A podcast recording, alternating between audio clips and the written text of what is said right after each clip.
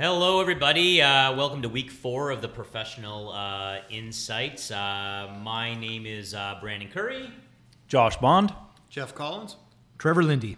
Um, thanks, every, everyone, for sending in your questions and comments. And remember, uh, everyone, to share and like and tweet and all that stuff. Uh, Trevor, where do they do that? I, the podcast is available on iTunes, Google Play, and SoundCloud. We're also sharing it out on Facebook. So, yeah, like and, like uh, and share there. Thank you, and and, and congratulations to this week's uh, sharing and tweeting and all that and getting a question in. Uh, Peter Simcisco and Erica Sindelar. That's a, that's a mouthful. Yeah, uh, that's Absolutely. the that's how that's how uh, they're they're Slo- Slovaks. They're born in Slovakia. Um, they're nice. My neighbors. They're avid listeners. So thanks very much, guys. Um, we'll just walk over, knock on your door, on my door, and you get your two bottles of wine.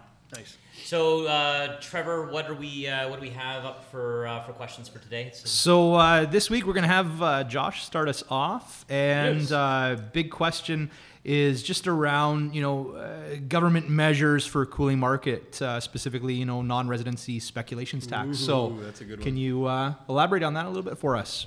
Yeah, about a year ago, I guess, uh, in around uh, April two thousand seventeen, there were a couple of measures that the, the government introduced. One, as you mentioned already, is the uh, non-resident speculation tax, uh, which I'll get into uh, a little bit more in depth. And the other one is what we, in our industry, call uh, the A number. And that's uh, you know a string of questions that the government has required that we uh, ask the clients and uh, submit so that we're, we're, we're tracking the use of the property. Um, sorry, we're tracking the use of the property, whether they are uh, Canadian citizens, uh, whether they're acting in the capacity as a trustee. So with respect to the A number, what the government's doing is looking to track the properties so that they can track the capital gains, or those properties that when sold would be subject to capital gains. Uh, with respect to the non-resident speculation tax, uh, it initially st- it's provincially governed, and you've seen it come out first Um, in British Columbia, and they introduced a thirty percent uh, increase on uh, the purchase price for any non-resident buying property within their province. So as of April two thousand seventeen, Ontario followed suit with the um, the ever-increasing at that point in time rise in the non-resident purchasing uh, and implemented a fifteen percent tax. So primarily that deals with uh, all non-residents. Um, so you ought to be a Canadian citizen or a landed immigrant. Uh, and there's a few other uh, exceptions that would apply, but I would strongly encourage uh, anybody that doesn't fit within the, the normal confines of a Canadian citizen to reach out to the uh, to their lawyer or legal counsel to make sure that they're not Uh, being charged or potentially being charged this fifteen percent over and above their purchase price, which could be really significant. So I just have a couple comments that, so this is directly impacted. I know my sister and brother-in-law who tried to sell their property, and I, she did not address, so this is to reiterate to, to, to, to Bondo's uh, comment, talk to your lawyer and talk to your mortgage professional, because she went, made a uh, purchase uh, cash offer on a home. That wasn't the issue, and the minute she found that she had to uh, come up with an additional fifteen percent above and beyond, she pulled the plug and then was subject to penalties because she broke the contract. Yep. Um, but another thing that it, it really stuck out was the ever-increasing uh, purchase prices uh, in Ontario of, of mortgages, uh, of properties. The the irony to that is, is prior to, and this might shock all of you and our listeners, the government didn't do any research prior to implementing this in Ontario. And after the fifteen percent was implemented, Um, they found out that less than five percent of the purchases in the G T A Golden Horseshoe, this is where that applies, um, were purchased by foreign buyers. I think it was less than three percent. Yeah, actually. It, it's like, so they've implemented a, a tax grab that, in, that that has, perspective-wise, put a su- or a subjective... Uh, um, I'd say it had a dramatic cooling effect oh, on the market, no matter people what. People thought they didn't know much about it. Well, it was based on speculation too, because right. they figured the market would drop, which which which it did, right? So it didn't affect many foreign buyers, but it, it cooled the market like almost overnight. Right. I know I, I think saw, it had a. I was going to say, I saw a lot of people get impacted in respect to, uh, so the landed immigrant, if you are a temporary resident here in Canada, you would now be subject to that speculations tax. You would have to actually be paying that uh, if your contract was signed after a date. If you are a landed immigrant with permanent residency here in the country, then the uh, the speculation tax doesn't apply. I believe, though, if, if you became a citizen within a certain amount of time, you were rebated that back. Right? And and that's why I said, you know, if you don't fit the proper, the, the perfect proper mold for it not to apply, then consult with a lawyer, just because there are certain ex- exceptions that do apply. Mm-hmm. And one of them would be, depending on when you would get your, your permanent, or, permanent or, yeah, residency, yeah. Um, you could then qualify for a rebate back, yeah, yeah, potentially, yeah, right? But in those instances, you'd be required to pay it up front and then apply for a rebate. So now, as a mortgage specialist, what's the likelihood that, Trevor, you you can find somebody that's going to fund a fifteen percent tax over and above your purchase price? Well, they're already coming up with their down payment, right? So that's uh, you know, a big expense right there. And and I have had people consider walking away. Well, I, I just mean your lenders aren't going to lend. So on no, a three hundred thousand dollars purchase, you know, you can't look to your lender and say, well, listen, can you lend me another forty-five thousand dollars for this three hundred thousand dollars purchase? Right. For sure. Yeah, it doesn't work like that.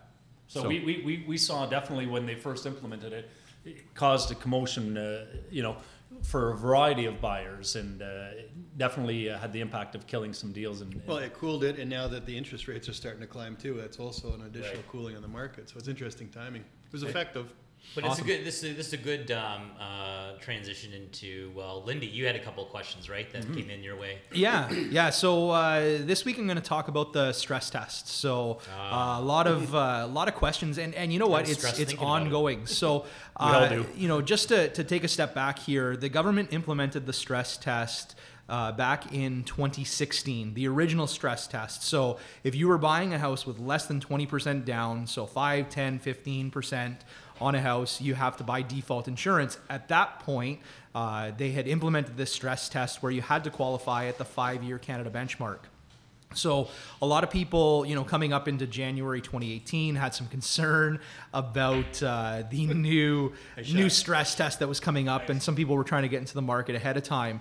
Uh, basically, what had happened in January of twenty eighteen was the conventional stress test got implemented. Uh, so basically, anybody trying to qualify for a mortgage that was using putting down twenty percent or more on their purchase, they were uh, at that previous to this, they were able to qualify at the actual contract rate. So if you were getting a, an interest rate of say three percent, you that was what you were actually used uh, or using to qualify. So what had happened with the conventional stress test, uh, a lot of people had heard the contract rate plus two percent, uh, which is true depending on, uh, but if it's an insurable deal, uh, which we can get into in another episode, uh, you would still qualify in a similar stress test manner to the Uh, original stress test that was, that was implemented back in uh, in October twenty eighteen. One other thing, just to, to touch on regarding the stress test. October twenty eighteen or October twenty seventeen? Sorry, October twenty sixteen was the original okay. stress test. The newest stress test that got implemented was for January twenty eighteen. Okay. Um, So one thing to, to touch on, you know, because there's uh, one credit union that was that's really doing a good job marketing and advertising, uh, talking about, uh, you know, they don't have a stress test, which uh, there is some legitimacy to that. The uh, the new government stress test applies to federally regulated institutions. So credit unions, for the most part, are all provincially regulated. Right. Uh, they do have securitizing that happens on their books. That goes happens on the back end. Um, but if you're putting down in, uh, twenty percent or more on a house and, and getting a mortgage with a credit union, you're going to be able to qualify at that actual contract rate. Um, really, one of the things that I just I caution people on, it's not a bad thing to be qualifying on that contract rate, but if you're using that uh, to get around the stress test to potentially be able to buy a little bit more, uh, just some food for thought that I like to give people is uh, you're potentially stuck with that lender at renewal. Uh, you're not going to have the same renewal options available to you right. if no that's leverage. The case. Yeah, because no you, so, you pretty much they, you, you painted yourself in a corner. Absolutely right. Because, because you you didn't. didn't qualify for the stress test, which means you don't go to any federally regulated institutions. Exactly. But but I think for the stress test, let's put it into numerical values here. If if you are below twenty percent and you were approved previously at a five hundred thousand dollars mortgage, what would this extra two percent do to your buying power? So when you're buying less than twenty percent, mm-hmm. um, we've had the stress test again since October twenty sixteen, and right now the actual uh, interest rate that we're using to qualify is five fourteen at the time of this recording. Previously, at that point, I believe it was four sixty-four. Uh, so it di- it truly does reduce your purchasing power. But, you know, a lot of people feel that it's a lot greater than than what it actually is. Everybody's circumstances are, you know, unique in, in their own way. And the best thing that they can do is, uh, you know, reach out, give somebody like myself uh, a call, mortgage broker, and be glad to, you know, walk you through the process and um, and figure out what's going to be your best option. I think one of the interesting things the stress test is doing, it, it is reducing buying power. So it's actually increasing the amount of buyers at that lower price range. So now you're seeing houses from one hundred thousand dollars to about two hundred fifty thousand dollars. You're having multiple, multiple offers on everything because there's so many buyers in that pool right now because this stress test has reduced it, which actually is making it worse because now when you're winning these deals, you're eliminating financing conditions and house inspections, right. And it's a very difficult way mm-hmm. to buy Absolutely. Properly. You know, you lose all due diligence, and, and that's what's happening again, and I don't think the government really looked at that part. No. Of it. Yeah. So That's it's shocking. It's interesting because it's those first time buyers, and many of those first time buyers are going to find some some uh, some lawyer issues, let's say. Yeah. Absolutely. So it's good for you, Bondo. You're going to have uh, some more work, but it's yeah, you know, or my litigators, right? But we we, yeah. we never want to have a, an unhappy unhappy buyer that has bad things happening. No. But that's an offset of what the stress test is doing. For sure. For sure. Well, uh, that's awesome. A wrap for week four. Yeah. Um, thanks very much, everyone. Please keep listening. Thanks for listening. And yeah. sharing and tweeting and all that uh, stuff. And send us some new questions. Keep too. the questions, yeah. coming. questions coming. Absolutely. All right. Please and share. Uh, don't forget to uh, subscribe, iTunes, Google Play, or SoundCloud. You'll get uh, updates weekly every time we publish a new episode. And again, trying to uh, get these episodes out to you every Monday. Thanks, guys. Thank See you. you. Ciao. Out. I'm Jeff Woods, and I'm shining a light on music and the rock stars who make it. He just was one of those people. He, he stood out. He was a magic guy. He really was a magic guy. All, we all have faults. He had the same amount of faults as we all have. This was before Led Zeppelin. Robert was full on. I mean, he was Led Zeppelin without the band behind him. He had the hair, the jeans, the whole thing, you know. And he was amazing. The Records and Rockstars podcast, heard around the world and yours to hear wherever you get podcasts. All the episodes from Jeff Woods Radio dot com. Do, Did, Will, the Story of People podcast is now available on the Cryer Media Network. The first five episodes are here and feature some incredible guests that fit into one or all three of those categories. Ready? Tara Sloan from the San Jose Sharks, Undercurrent podcast at N B C Sports. Marianne Iverson from Iverson Voice and the Let's Take This Outside podcast to talk about the world of outdoors as well as voiceover land.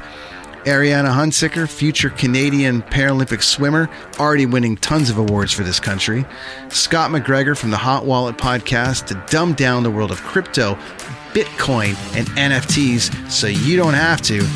And Jackie Holowaty from Climate Pledge Arena in Seattle, Washington, the first net zero carbon certified arena on the planet. Wherever you get your pods, wherever you watch your pods, and on the Cryer Media Network. Produced by Cryer Media and distributed by the Sound Off Media Company.